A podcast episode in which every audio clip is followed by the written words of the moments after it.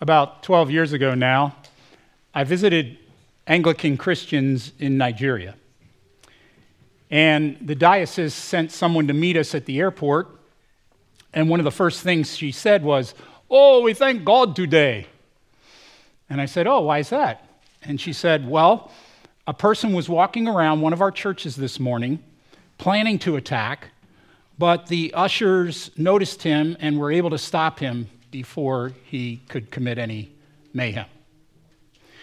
And then she said, at another of our churches, a young man rode up on a motorcycle when it was just about to throw a bomb through the front doors, which are open in that climate.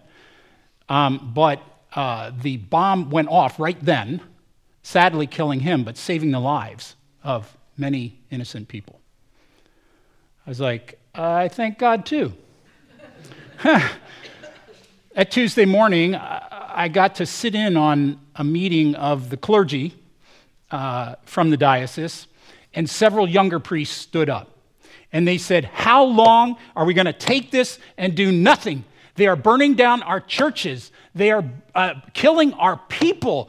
They're wrecking our homes. How many times must we turn the other cheek? We're not going to have any other cheeks." And the older minister said, "There is no other way given to us by Jesus." And since in the African cultures, age still stands for something, the younger ministers sat down, but you could tell they were not happy. In Europe, persecution of Christians looks a little different.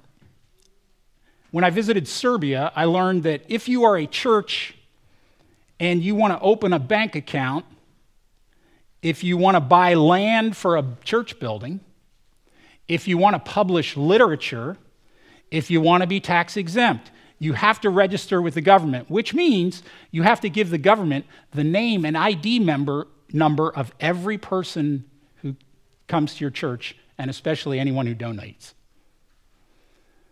This move by the Serbian government split the Serbian Evangelical Pastors Organization right down the middle.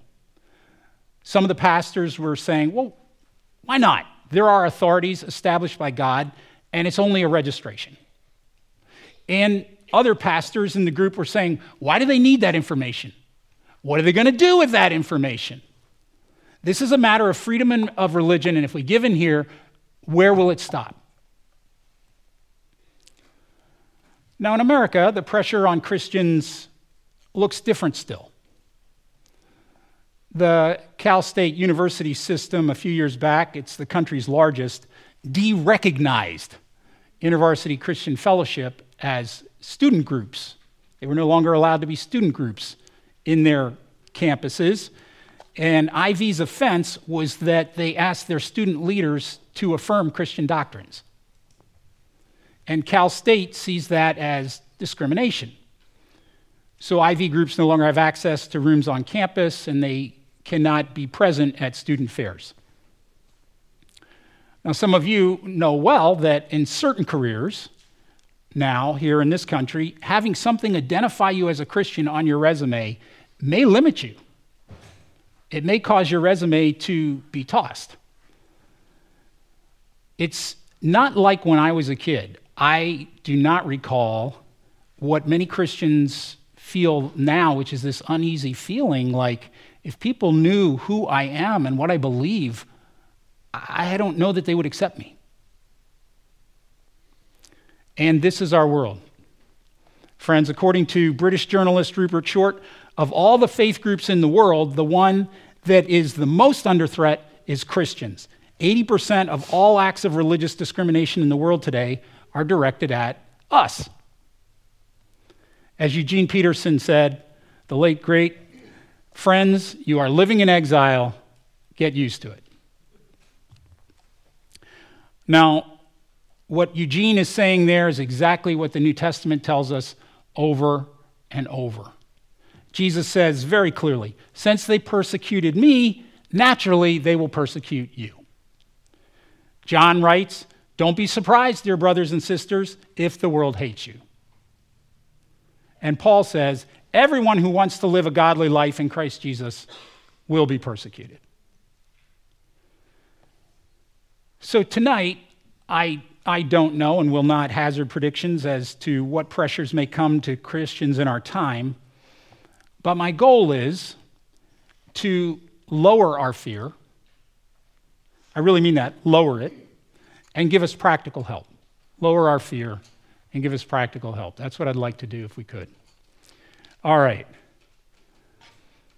During World War I, there was a physiologist at Harvard, a guy named Walter Cannon, and he was studying how animals respond to a threat.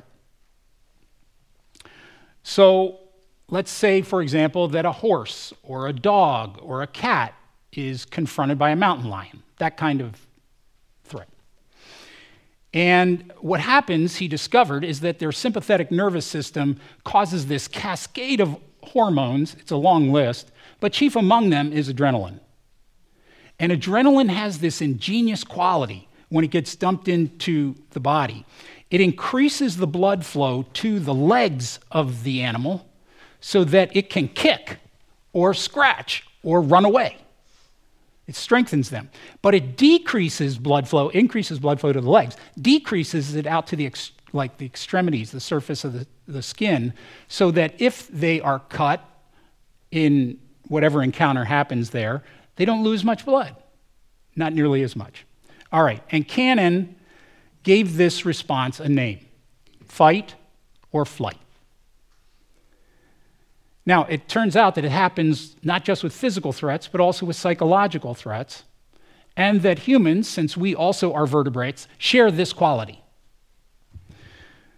So, whenever we face a fearful situation, like, say, disapproval, possible social rejection, or even full-on persecution of some kind, we also will naturally feel this fight or flight response. Now, more recently, psychologists have asked, well, okay, but what happens to the person who knows they're not strong enough to fight and they're not fast enough to flight? So they don't have fight or flight as a good option. Well, in that case, we may go to a third option, which is dubbed freeze. Like the bunny rabbit, if you get too close to it, it'll just boop, just a little statue here. Okay. And if none of those options are available to us, the fourth and final option we have is called fawn. And when you fawn, you're kind of like the dog facing off against an alpha dog. You get real small and you hunker down. And this fawn response of kind of getting small and submitting is usually learned by those who grow up in an abusive family or with narcissistic parents or maybe a partner who is. So what happens then is you agree, even if you don't really agree. You try to be overly helpful. You focus on soothing the other person and making them happy so that whatever threat you experience from them will stop. Okay, now I mention all this, and sorry if it was a little long for you, that road, but when you and I face any kind of ridicule or rejection of our faith, our natural fear will drive us to fight or flight or freeze or fawn. So, I might ask you this question. If some pressure came to you because of your faith, which way do you think you would be most likely to respond? There's no right answer here. I'm just wondering. All right, well, let's look at each one and see what the New Testament teaches us about it. All right, first, flight, meaning fleeing from persecution. In the U.S., that might mean changing jobs. In Nigeria, it means packing up your house and business and moving south where it is safer for Christians to live. Now, Jesus speaks very clearly about flight. He says, when you are persecuted in one town, flee to the next. So flight is fine. All right, second, fight. Is it okay to fight back? Well, Peter tried that when he saw the mob coming to arrest Jesus. He, quote, drew a sword and slashed off the right ear of Malchus, the high priest's slave. My guess is he was not going for the ear. Jesus said to Peter, put your sword back into its sheath. Shall I not drink from the cup of suffering the Father has given me? And he touched the man's ear and healed him, which I think is one of his most beautiful healings. But in that moment, Jesus is showing Peter, I really mean what I said in my Sermon on the Mountain. I really do mean, and I am prepared to live it out. Do not resist an evil person. If somebody slaps you on the right cheek, offer the other cheek also. Love your enemies. Pray for those who persecute you. In that way, you will be acting as true children of your Father in heaven. Now, Peter, who was not convinced at the moment the mob came for Jesus, came around to Jesus' way of thinking. In his first letter, which was read tonight, he writes to Christians who are suffering. He uses different words in the first few chapters: evil, insults, threats, and being spoken against. And Peter tells them, here's how I want you to handle that. Don't repay evil for evil. Don't retaliate with insults when people insult you. Instead, pay them back with a blessing. In other words, don't fight, forgive. No paybacks, prayers. Jesus has taken fight off the table for us. And I have to say, that makes no sense to most of his followers most of the time. In Nigeria, I asked the bishop, how do you deal with young people who want to retaliate? And the first, he didn't even answer at first, he just groaned. Oh, he said, that is very difficult. He said, they are so embittered by what they're suffering that some of them say, if this is what it means to follow Jesus, I'm not a Christian anymore, so that they can go out and kill Muslims. In our country, we all applaud Martin Luther King's choice of nonviolence, but many civil rights leaders then and now, you can just go down the long list, Stokely Carmichael, Malcolm X, they thought nonviolence was stupid and would never really change things. And King's choice to not resort to violence cost him dearly. Shortly after the Montgomery bus boycott, he was working at Dexter Avenue Baptist Church where he was the pastor, and Coretta was home, in their home with a woman from their church, and their daughter Yolanda was sleeping in the back room, when they heard, quote, the sound of a brick striking the concrete floor of the front porch. And then there was this huge explosion, and the house literally rocked, and then the whole front window had been blown out, and the house was filling up with smoke. And thank God, no one was hurt. In fact, it's interesting how much courage Coretta had. Her dad and Martin's dad immediately got to the house as soon as they could after they heard about the bombing. And her dad told her, if Martin does not take you and the kids to Atlanta where you can be safe, I'm taking you to Marion. And Martin's dad told her the same thing. You should go with your dad. And she said, no, I'm going to stay here. But anyway, that Sunday, Martin preached a sermon called, It is Hard to Be a Christian. Here's how he started. One of the most prevalent illusions of modern life, he said, is the belief that it is easy to be a Christian. In so many quarters, Christianity has been relegated to a bundle of sentimental teachings. We have substituted a cushion for a cross. We have substituted the soothing lemonade of escape for the bitter cup of reality. And King stuck with nonviolence. He said the nonviolent resistor not only refuses to shoot his opponent, but he also refuses to hate him. And he had constant threats on his life, so he had to have bodyguards, but he would never let them carry guns. Friends, I'm telling us on the authority of Jesus Christ, it is fine if we choose flight. It is never fine to choose fight. Now, I should note before I move on, it is fine to bring pressure, to change laws that are unjust, or to ask authorities to stick to the existing ones. That's what Paul does when he's about to be whipped by Roman authorities to get a confession out of him, because there's been this big melee in the temple and the soldiers can't figure out what's going on. They figure he caused it, which he kind of did, but it wasn't his fault. And when they tied Paul down to lash him, he says to the officer there, by the way, is it legal for you to beat a Roman citizen who hasn't even been on trial? Which, of course, it was not. And that saved him an illegal beating. 5 years ago, there were a group of Wheaton students who would go to Chicago every Friday and start evangelistic conversations downtown, or do street preaching, or pass out tracts. And sometimes they would go to Millennium Park near the Bean and talk to people there. Well, park security came over and said, hey, you cannot pass out tracts here. So they were like, okay, well, we won't. And they didn't. But then security saw them still in the park talking to people and said, hey, you can't talk to people in the park. So basically, you can't share your faith. So the students didn't know what to do, but ultimately, with the help of a professor and an attorney and whatever, they decided that First Amendment speech needed to be protected. So it led to actually a long federal legal case during which the park officials had to admit under questioning, well, it would be okay to pass out the novel Moby Dick, you just can't pass out religious literature, which didn't help their case. And after 5 years, last month, the judge ruled in the students' favor, and the city of Chicago had to clarify, we won't restrict First Amendment activity on the sidewalks throughout the park. So advocacy, yes. Pressure, yes. Violence, no. All right, we've talked about flight. We've talked about fight. What about those final responses, freeze and fawn? I'll combine them for the sake of time.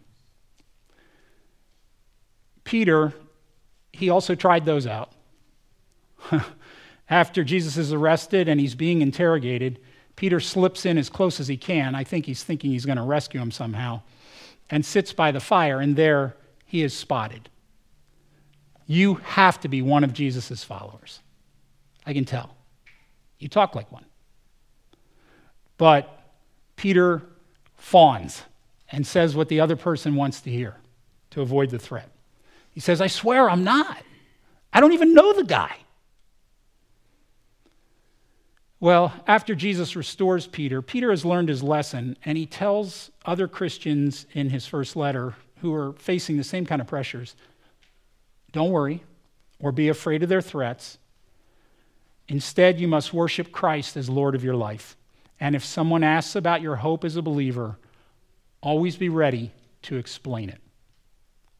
In other words, when we have the chance to speak, try not to freeze, try not to fawn, be forthright.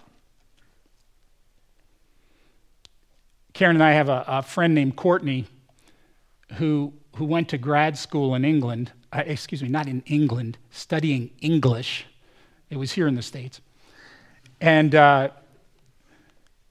we're separated by a common language, us and the Brits. Okay.